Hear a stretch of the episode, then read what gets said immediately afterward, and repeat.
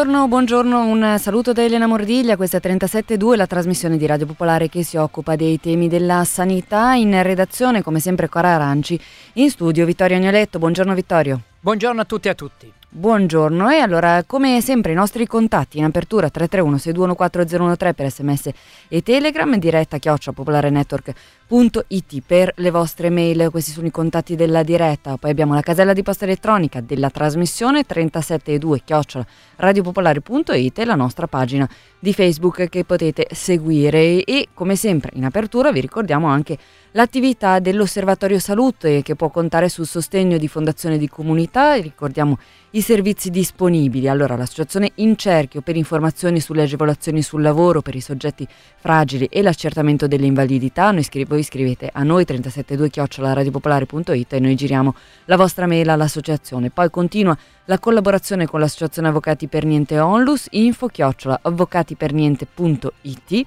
Come sempre vi ricordiamo poi gli utilissimi riferimenti del difensore regionale della Lombardia difensore.civico-consiglio.regione.lombardia.it. Vittorio, veniamo alla, ai temi di questa puntata di 37.2. Sì, dopo l'esperienza della pandemia con le multinazionali del farmaco che stabiliscono i prezzi dei vaccini e dei farmaci, si è resa evidente la necessità di un'azienda farmaceutica pubblica europea. Noi ne parleremo con Massimo Florio, che ha avuto l'incarico, insieme ad altri esperti, dal Parlamento europeo di studiare questa possibilità, cioè un'azienda pubblica europea in grado di produrre farmaci e vaccini. Da questo tema globale torneremo poi invece a parlare di aspetti più locali. Cosa sta avvenendo negli ospedali della Lombardia?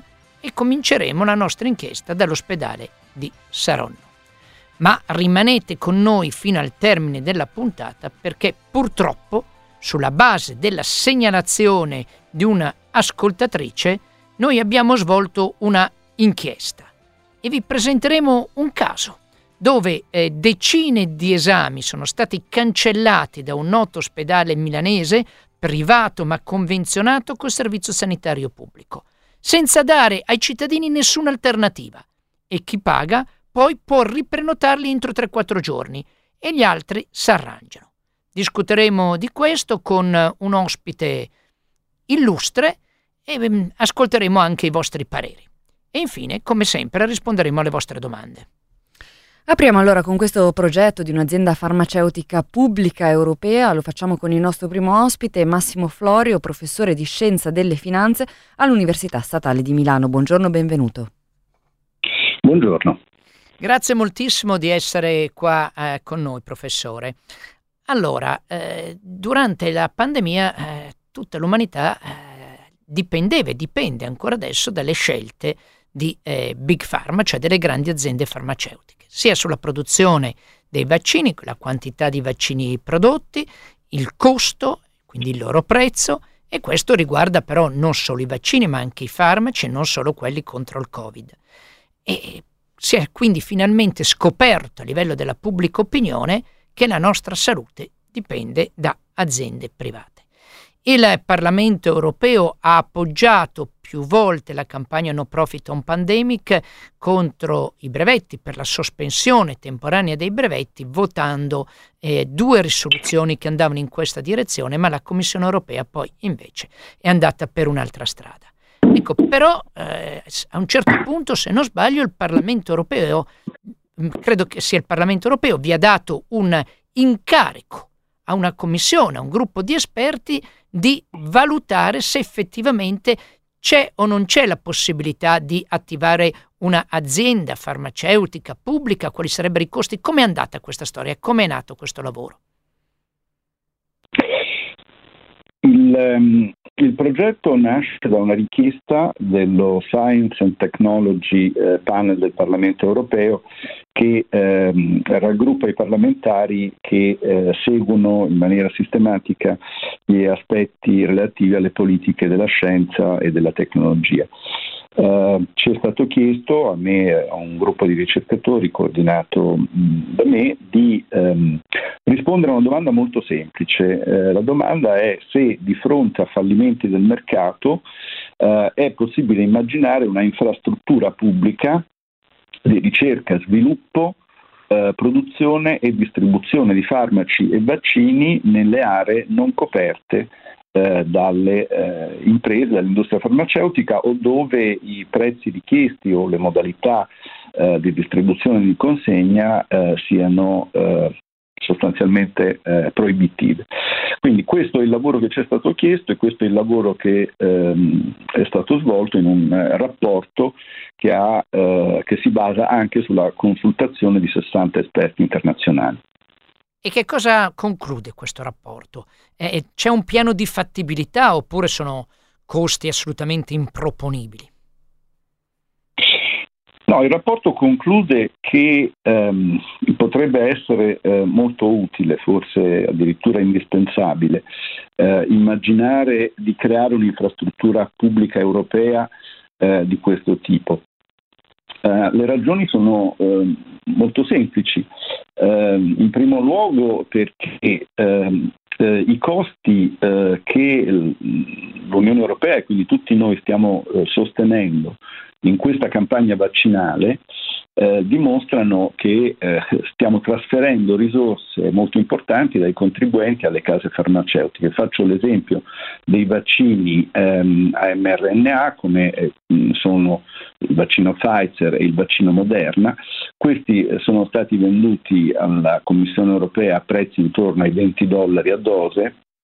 Uh, studi molto seri dell'Imperial College eh, di Londra mostrano che il costo di produzione è intorno al dollaro e mezzo, al massimo eh, 2 dollari. Un recentissimo rapporto della Corte dei Conti europea eh, stima in 71 miliardi eh, l'esborso per i vaccini da parte dei contribuenti europei. Si sarebbero potuti risparmiare probabilmente eh, decine di miliardi se eh, ci fosse stato un meccanismo come quello che proponiamo.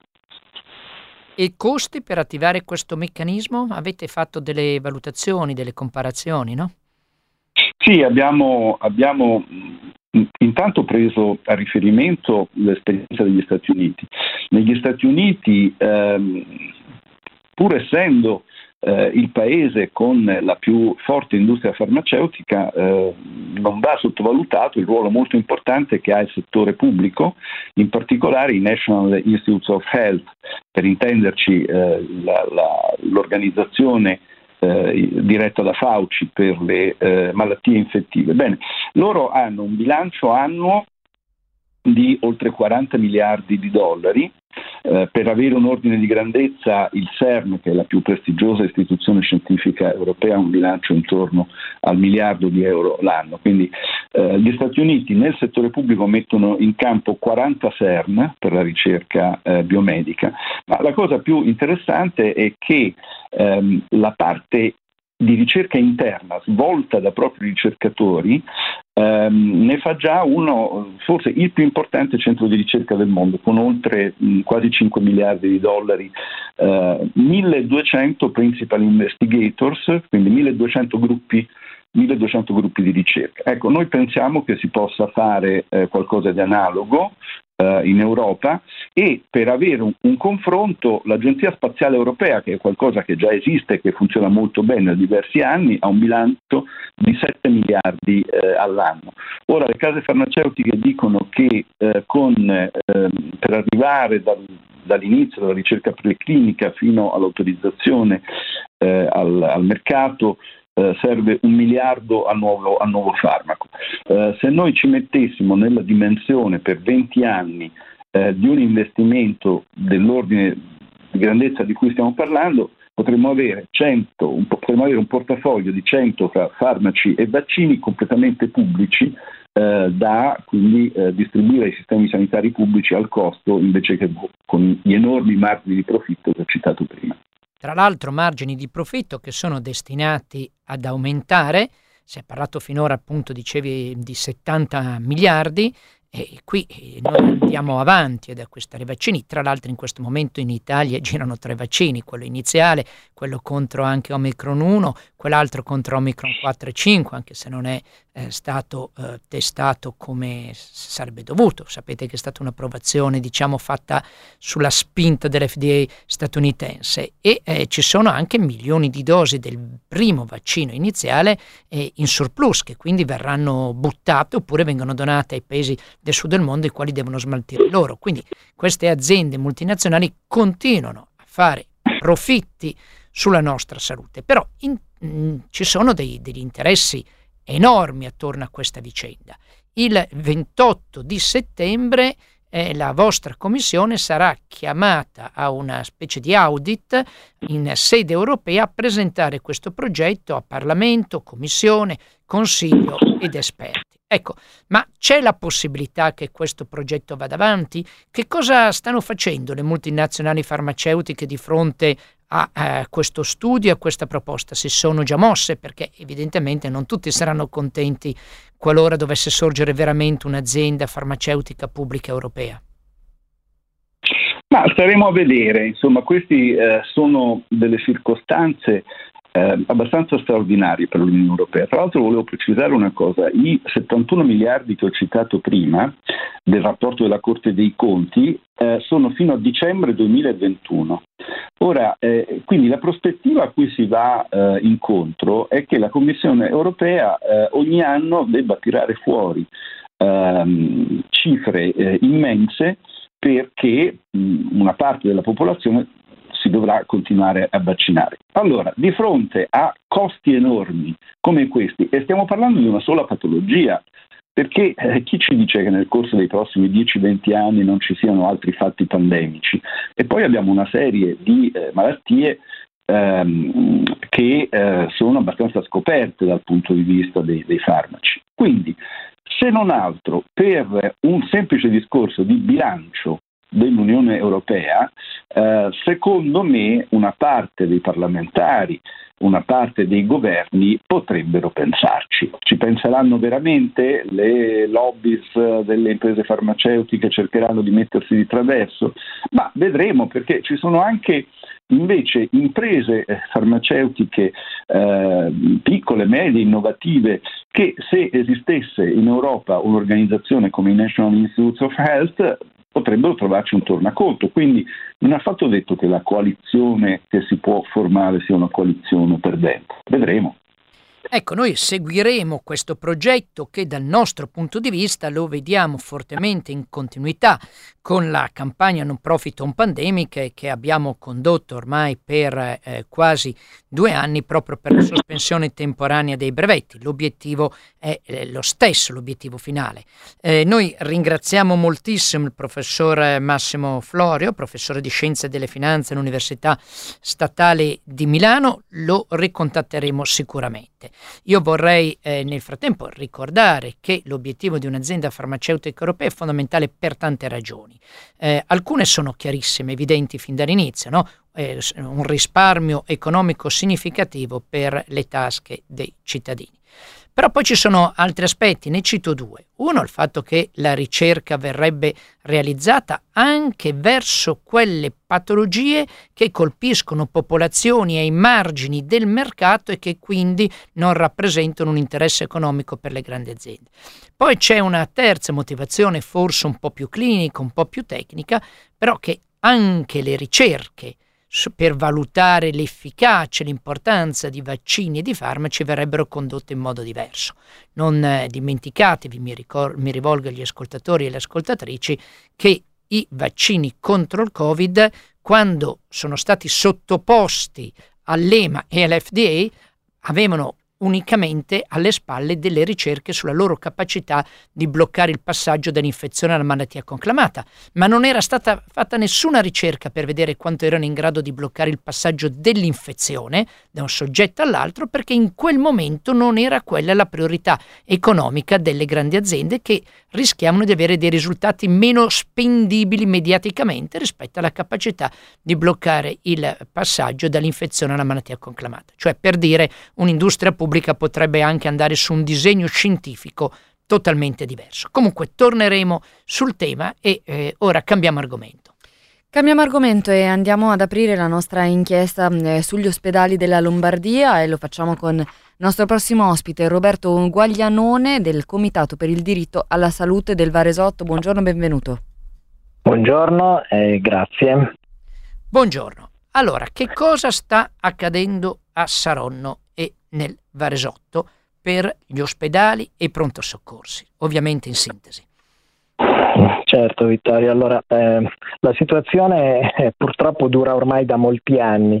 Vi cito soltanto il dato che in occasione delle ultime elezioni e della campagna elettorale amministrativa che è data ormai un paio di anni fa abbondanti, a Saronno sono state raccolte alcune migliaia di firme per la difesa dell'ospedale cittadino che già era in pericolo alla fine dello scorso decennio nella sua eh, esistenza. Vi cito soltanto altri due dati ehm, una disamina che abbiamo fatto rispetto ai reparti aperti e chiusi e al personale ha dimostrato che nel corso degli ultimi cinque anni dello scorso decennio, quindi in fase sostanzialmente pre-Covid, erano stati eh, persi sostanzialmente il eh, 35-40% dei posti di lavoro eh, all'interno della struttura ospedaliera. Saronno ha un ospedale che per capirci non serve soltanto la nostra città che conta 40.000 abitanti, ma un bacino cir- di circondario che ammonta a oltre 190.000 persone sparpagliate peraltro sul territorio di quattro province. Saronno è quindi un eh, ospedale che risulta essere particolarmente strategico per la nostra area, anche nella prospettiva del fatto che si sta lavorando da anni e si sta passando forse a vie di fatto per quella che sarà l'unificazione degli ospedali di Busto, Arsizio e Gallarate in un'unica struttura, motivo per il quale con tutte le contraddizioni del caso su cui il comitato locale sta lavorando da molto tempo, abbiamo deciso di unire le lotte eh, per le difese delle strutture ospedaliere all'interno del territorio di competenza dell'azienda sociosanitaria territoriale Valle Olona, perché per l'appunto si tratta dei due nosocomi più importanti della nostra zona. Per questo motivo, già il 20 febbraio del 2021, in piena eh, pandemia, eh, 200 persone hanno circondato 200 cittadine e cittadini la nostra struttura ospedaliera con un simbolico abbraccio per eh,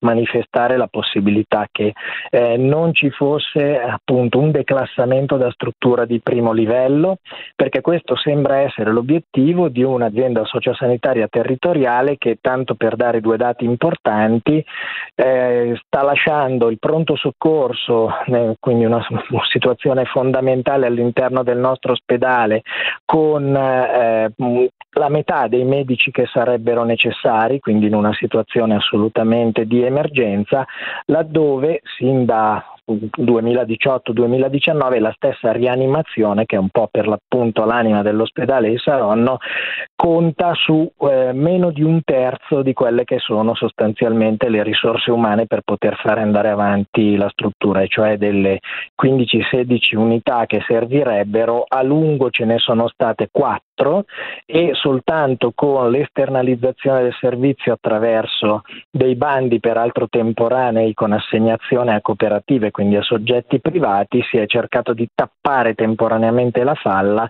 portando comunque ad una situazione che non arriva a quello che sarebbe l'organico minimo eh, che è necessario. Noi abbiamo parlato tante volte di questa questione delle cooperative che poi alla fine si comportano come aziende, no?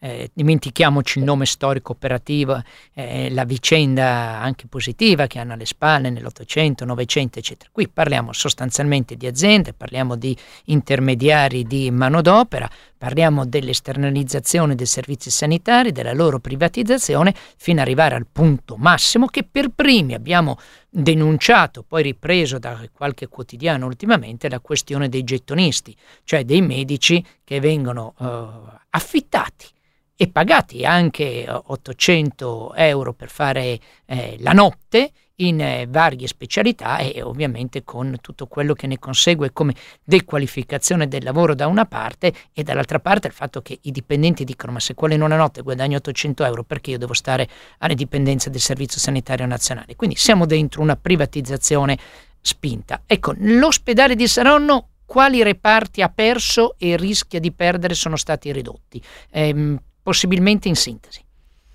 Guarda, sicuramente allora, abbiamo perso eh, un, il dato fondamentale dice eh, ginecologia ostetricia, quindi il punto nascite di Saronno è veramente la, la, situazione più scandalosa da questo punto di vista. Cioè da ormai eh, più di tre anni non si nasce più a Saronno, cosa che era sempre stata nella dire, natura delle nostre, delle nostre vite su questo territorio e rispetto a questo reparto, a differenza per esempio di eh, oncologia che ha avuto comunque delle chiusure ma poi almeno in parte sta eh, cercando di riattivare la propria struttura, non se ne prevede proprio strategicamente la riapertura. Credo che la perdita più importante sia questa dal punto di vista dell'immagine, ma poi ci sono anche altre situazioni per cui sostanzialmente delle specialistiche, diciamo così, più piccole e minori eh, senza dimenticare che eh, anche alcuni reparti sono stati pesantemente penalizzati e penso a pneumologia che era un altro reparto di punta dell'ospedale di Saronno, ma anche eh, tranne l'oculistica sostanzialmente non puoi fare più presso l'ospedale di Saronno una visita dermatologica, se io ho prenotato l'altro ieri una visita oculistica comunque me l'hanno fissata tra nove mesi, Dio volendo era un controllo e non avevo urgenza, ma potete immaginare cosa cosa può succedere per chi. Tutto questo lo sto dicendo perché? Perché la chiusura e la non riapertura o la riapertura soltanto parziale di alcuni reparti dell'ospedale che sono sempre stati storici in questa struttura sta favorendo enormemente tutta quella struttura di privato convenzionato che tra l'altro contemporaneamente a questi vent'anni di progressivo abbandono della struttura ospedaliera cittadina sono più che proliferate all'interno della nostra città. Posso fare eh, nomi e cognomi Facciamo. nel senso che stiamo parlando di Meditel, stiamo parlando di Metica, stiamo parlando di Synlab, strutture che sempre di più stanno drenando, oltre a quelle che ovviamente ci sono nell'immediato circondario, a livello di privato convenzionato, una serie di eh, situazioni specialistiche presso le quali i cittadini del territorio con il consueto schema del se lo prende convenzionato comunque l'attesa è minore, se addirittura lo prende privato domani siamo pronti, allora a questo punto proliferano queste, queste situazioni, al punto che si parla di una Meditel che è storicamente situata in un'area non particolarmente ampia ma centrale della nostra città che sta cercando eh, di espandersi Versi ha già preannunciato la sua prossima, come dire, il suo prossimo trasferimento in una delle aree ex industriali dismesse soggettate in questa fase storica della nostra città a speculazione edilizia eh, abbastanza importante. Ecco, tanto per darvi l'idea di come poi tutto questo incide non solamente sul tema del diritto alla salute delle persone, così come ci insegnano anche le compagne di compagni che stanno lottando a Busto Arsizio e Gallarate, ma anche su ben precisi precise scelte di gestione del territorio e degli affari connessi Grazie. al business di queste aree. Grazie, eh, è uno schema eh, che noi purtroppo eh, conosciamo, c'è da dire però che eh, non siamo fessi. Cioè è evidente che in regione queste cose le sanno benissimo. Se si smantella un ospedale pubblico, se si chiude un ospedale pubblico, si favorisce la nascita di una struttura privata che poi si convenzionerà col servizio sanitario regionale in modo tale da attirare i cittadini pazienti per loro clienti e una volta che li verrà attirati dirà Volete venire col servizio sanitario? Dovete aspettare mesi. Noi abbiamo pronto un intervento privato dopodomani, ma dovete pagare. E quello è, quello che, è ciò che sta avvenendo praticamente dappertutto e noi appunto abbiamo organizzato questo viaggio negli ospedali della Lombardia per cercare di fare il punto. Grazie moltissimo. Prego Vittorio, permettimi un'ultima chiosa di 10 secondi dicendo che con la mobilitazione dei cittadini che non si è mai interrotta da due anni eh, a questa parte, anzi da due anni e mezzo, siamo riusciti sostanzialmente a portare i nostri sindaci, il sindaco di Saronno capofila di tutti quelli del circondario, a chiedere incontri in regione. Ora sono un po' timidi i nostri primi cittadini e continuiamo a stare con il fiato sul collo nei loro confronti perché portino le istanze certo, eh, certo. sulla sanità locale in quei territori territori. Grazie mille. Per, Grazie grazie, grazie Roberto Guaglianone del Comitato per il diritto alla salute del Varesotto. Grazie ancora per essere stato con noi.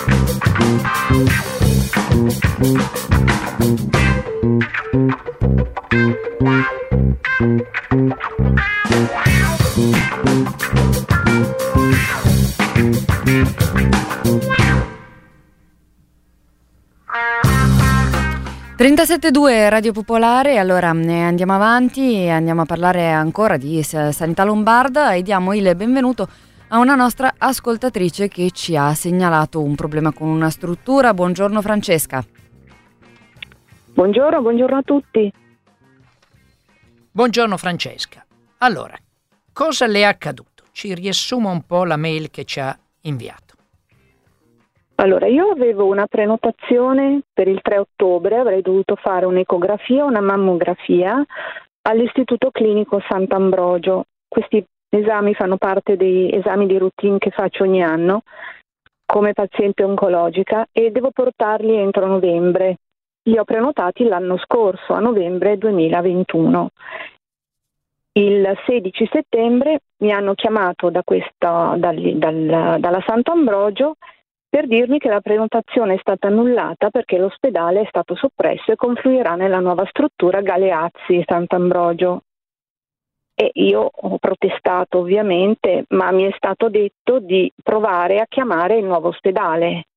E eh, io ritengo che avrebbero dovuto automaticamente cambiare tutte le prenotazioni, spostarle nella nuova struttura o perlomeno eh, diciamo, comunicarmi per tempo questo annullamento, perché i tempi di attesa per una mammografia sono lunghi e, e temo di non avere più tempo. Ecco, lei invece poi ha preso un'altra strada, giusto? Sì, io ho preso un'altra strada perché mi sono rivolta al privato.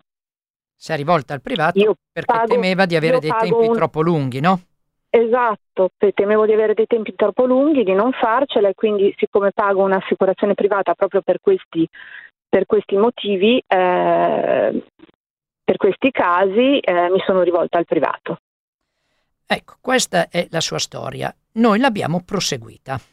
La nostra collaboratrice, Cora Ranci, ha chiamato lei il eh, Galeazzi, Sant'Ambrogio Galeazzi e ha riproposto esattamente la sua stessa uh, storia eh, per prenotare una mammografia in questo nuovo ospedale spiegando che gli era stata cancellata e via dicendo. E ha scoperto quanto segue, che le agende per prenotare le mammografie al Galeazzi sono chiuse. La telefonata è stata fatta ieri, il 22 di settembre. L'operatore dice che dovrebbero aprirle forse settimana prossima. Sempre l'operatore dice che chi aveva appuntamento già fissato nell'altra struttura e se l'ho visto annullare e non, non l'ha riprogrammato automaticamente, ma si deve arrangiare. Questo non riguarderebbe solo le mammografie, ma anche tante altre prestazioni. Le mammografie al momento non possono essere prenotate né tramite CUP né online. La nostra Cora ormai lavora questa trasmissione da anni e quindi sa anche che cosa deve chiedere. E allora ha telefonato anche al numero insolvenza della stessa struttura e lì gli hanno detto che è già possibile prenotare privatamente la mammografia. La fanno tutti tutti i lunedì mattina pagando 110 euro. E se lei lo voleva, avrebbe potuto fare quella mammografia eh, già lunedì prossimo, il 26. Allora, questo a noi pare un fatto estremamente grave. Stiamo parlando di strutture che sono convenzionate col servizio sanitario pubblico.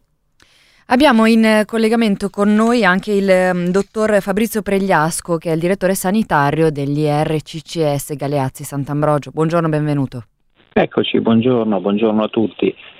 Purtroppo devo dire che abbiamo sbagliato e dobbiamo assolutamente scusarci con la signora Zanardini perché in questa fase di, di trasloco abbiamo, avuto, abbiamo commesso alcuni errori assolutamente imperdonabili, quindi sbagliando in questa situazione di, di passaggio di, di molte visite che abbiamo fatto, però abbiamo provveduto a riattivare, riorganizzare con qualche disfunzione, perché in qualche caso il paziente, ma per fortuna abbiamo poi tamponato la cosa, aveva ricevuto, in qualche caso è stato ricevuto un messaggino eh, di conferma della, dell'appuntamento, ma purtroppo eh, nella, nella, sede vecchia, in una delle sedi vecchie della, della struttura. Quindi stato uno degli effetti di questa di questo passaggio e, e, davvero è stato un errore, un errore madornale. Questo. Però noi siamo qui di fronte al fatto che un servizio pubblico, perché nel certo. momento in cui un ospedale si accredita e si convenziona, svolge un servizio, una funzione pubblica, è saltata certo. completamente. Allora, per eh, prepararci siamo andati a vedere cosa prevedono i contratti, insomma siamo andati a vedere tutti i documenti. E a noi eh, risulta eh, che qualora un'azienda per qualche motivo, un'azienda convenzionata, decida di non poter in quel momento fornire un servizio, e quindi interrompa temporaneamente le prestazioni oggetto del contratto, deve darne tempestiva comunicazione all'ATS che è tenuta a informare la competente direzione generale che valuterà come provvedere, perché qui sono stati cancellati tanti, tanti appuntamenti. Allora, è stata fatta questa segnalazione all'ATS, quindi dobbiamo chiedere all'ATS perché non è intervenuta o non è stata fatta, perché qui non si tratta di qualche messaggino, qui si tratta di diversi e appuntamenti cancellati. L'altra questione che vorrei porle è questa, siccome dice è stato un errore e quindi agli errori si può provare a rimediare, io eh, le chiedo eh, se è possibile agire come le suggerisco io. Per esempio, per quanto riguarda le mammografie, che si possono fare, perché le fate tutte lunedì mattina e quindi si possono fare, non c'è un impedimento tecnico. Sospendete quelle a pagamento e fate le mammografie previste in accordo col Servizio Sanitario Nazionale, recuperando tutte quelle donne che avevano fissato nell'ospedale precedente. Non ha senso che sospendiate un servizio, una funzione pubblica e ci guadagnate sul privato. Allora, questo si può fare nostra, anche domani no, mattina, no? Questo non è, non è, la nostra intenzione, il nostro nemmeno interesse. È stata una disfunzione che io credo abbiamo tamponato nella gran parte dei casi, ma purtroppo non nel caso della signora Zanardini. No, no, allora, a parte che evitiamo di fare il cognome della persona, però qui non è un problema della signora. Noi abbiamo telefonato e non lo mandiamo in onda, ma abbiamo le registrazioni. No, no, ma... Abbiamo le registrazioni della telefonata. Ieri la nostra collaboratrice, telefonando, come ha sentito prima, si è sentita dire mm. che le agende per le mammografie sono chiuse quelle pubbliche, mentre quella privata si può fare. Di fronte a un errore si può recuperare, no? Nulla di drammatico. No, no. E quindi lo la, faremo e lo faremo. La nostra richiesta è chiudete le mammografie private, aprite quelle pubbliche fino a quando non siete in grado di garantire tutte e due le cose. Altrimenti oggi una signora che chiama, non quella signora lì, Un'altra signora sì. che chiama, che si è trovata cancellata a Sant'Ambrogio la mammografia, si sente dire se deve venire da noi deve pagare Perché in no, questo... No, questo non è la, la e allora... nella cosa, è stato un errore. Eh, ho capito, ma potete recuperarlo. Io sto chiedendo se lei oggi pomeriggio... Lo faremo sicuramente. Cioè, se lei oggi pomeriggio fa un ordine di servizio di sospendere le mammografie private per rilanciare quelle pubbliche. Così sarà fatto, sicuramente. Perfetto. Anche, ecco, così allora noi avremo modo domani mattina di verificare per la prossima trasmissione. Anche perché, e qui non riguarda unicamente eh, voi, abbiamo una segnalazione che ci è arrivata relativamente allo IEO, eh, viene risposto che ci sono, per un altro settore, le agende chiuse. Allora, in base alle regole europee e in base a un documento stilato dal difensore civico regionale che abbiamo letto lo scorso venerdì, risulterebbe che per le strutture convenzionate le agende non possono, e quelle pubbliche ovviamente, non possono essere mai chiuse. Non si può chiudere un'agenda. E però da voi risultano chiuse le agende. Possiamo risolvere anche questo problema? Sicuramente non è una questione di chiusura delle agende, ma di riprogrammazione nel nuovo ospedale delle agende, cosa che stiamo provvedendo in questa fase di, di, di riorganizzazione. Quindi assolutamente tutto questo è servizio pubblico e condivido quanto, quanto dite. Insomma. Quindi quando pensate di poter riaprire le agende? Lo verifico e se, vorrei, se ci risentiamo per verificare le tempistiche, ma su questo garantisco che tutto ciò sarà fatto nel più breve tempo possibile. Risentiamoci per verificare appunto la fine per quanto possibile della storia. Ecco, anche perché eh, a noi risulta che ogni struttura pubblica e privata eh, convenzionata eh, dovrebbe avere un RUA, un responsabile unico aziendale, che avrebbe proprio il compito di perseguire la maggior efficiente organizzazione del servizio, in particolare per l'abbattimento delle liste d'attesa che secondo la Regione è oggi un obiettivo uh, primario. Ecco, voi avete questo ruolo del RUA? C'è... Abbiamo, abbiamo diversi responsabili che si occupano delle varie funzioni, anche in questo senso c'è una persona preposta. Perfetto, uh, ultime due osservazioni che le chiedo per vedere se anche su questo è possibile che si prenda un impegno è questo. Eh, sempre andando a vedere tutte le delibere, la documentazione, eccetera, L'erogatore, cioè la struttura privata accreditata, si impegna a collegare il proprio CUP, cioè il centro unico di prenotazione, ai servizi della regione Lombardia, cioè uno telefona in regione Lombardia e può fissare anche da voi, così come in, nelle altre strutture convenzionate. Eh, non ci risulta ad oggi che questo collegamento ci sia. E l'altra cosa, così mi risponde... No, no, c'è, c'è, c'è sta completandosi. E, e, tra l'altro quell'invio di quei sms con eh, la sede vecchia era stata determinata da questa, come dire, ehm, disallineamento con, eh, con, il, con, il, sistema regionale. Quindi, eh, Quindi se noi chiamiamo il CUP regionale eh, sarà possibile prenotare anche al Galeazzi direttamente?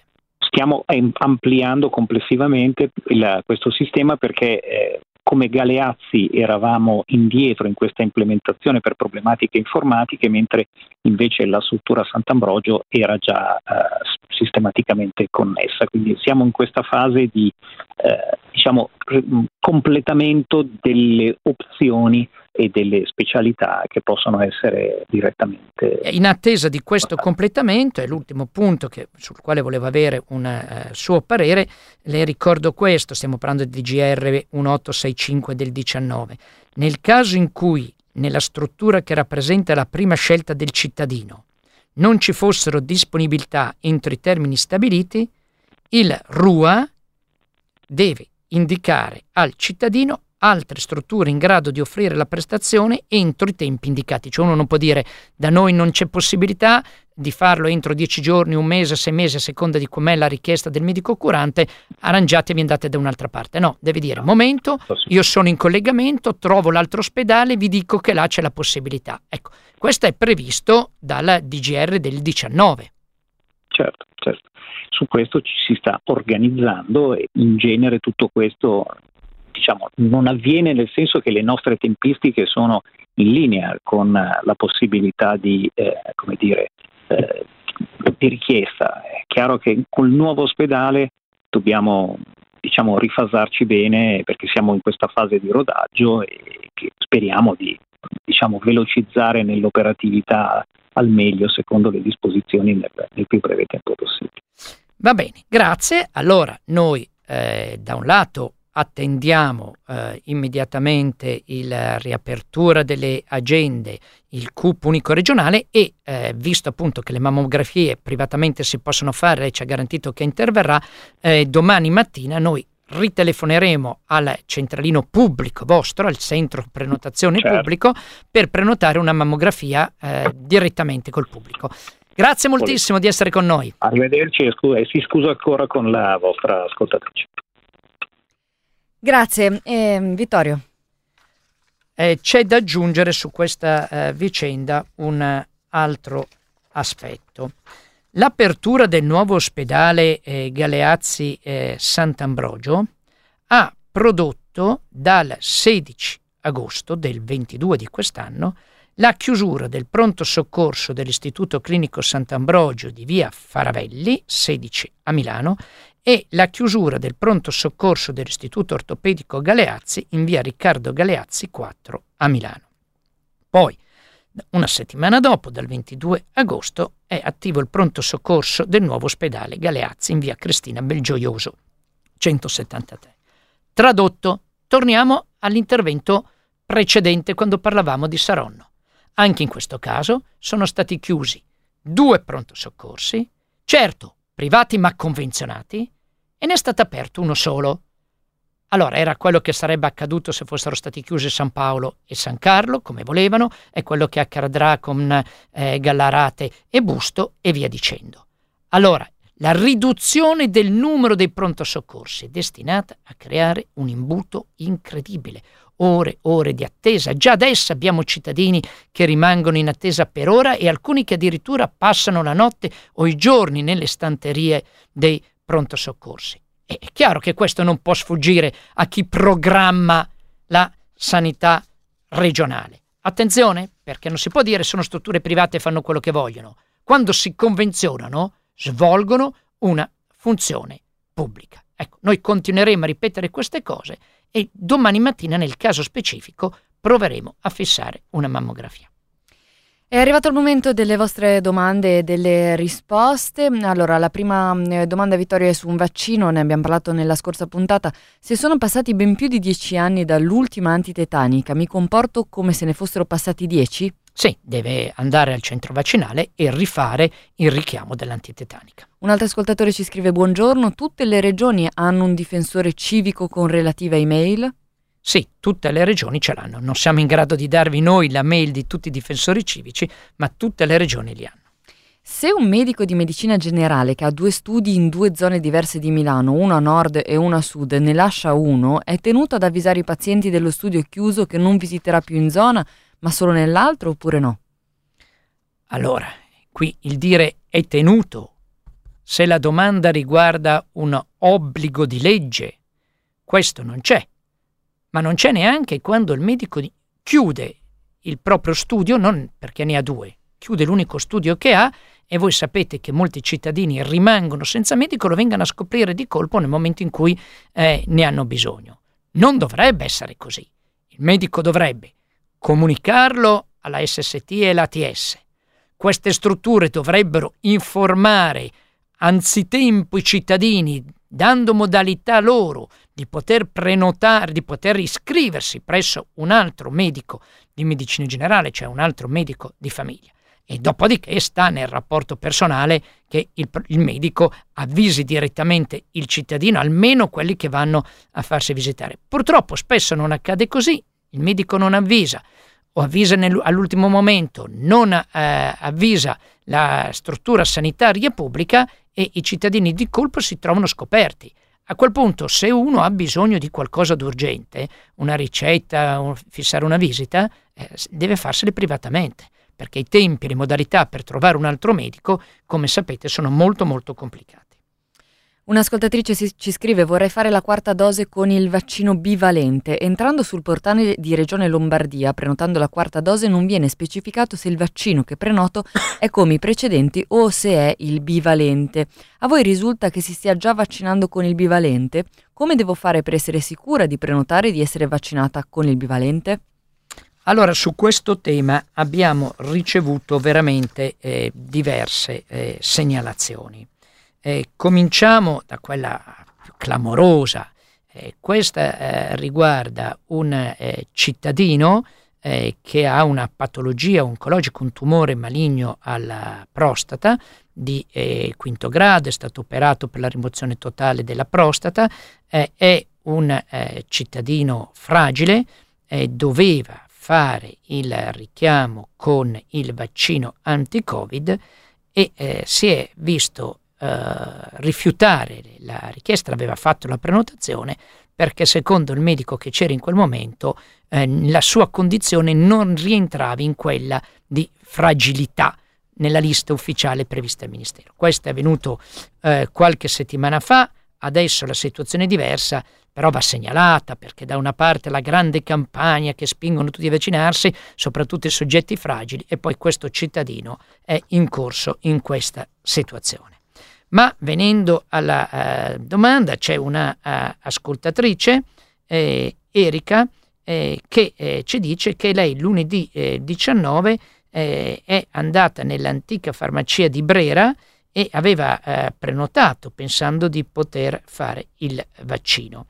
E ci scrive che lì avevano in quel momento solo il vaccino vecchio.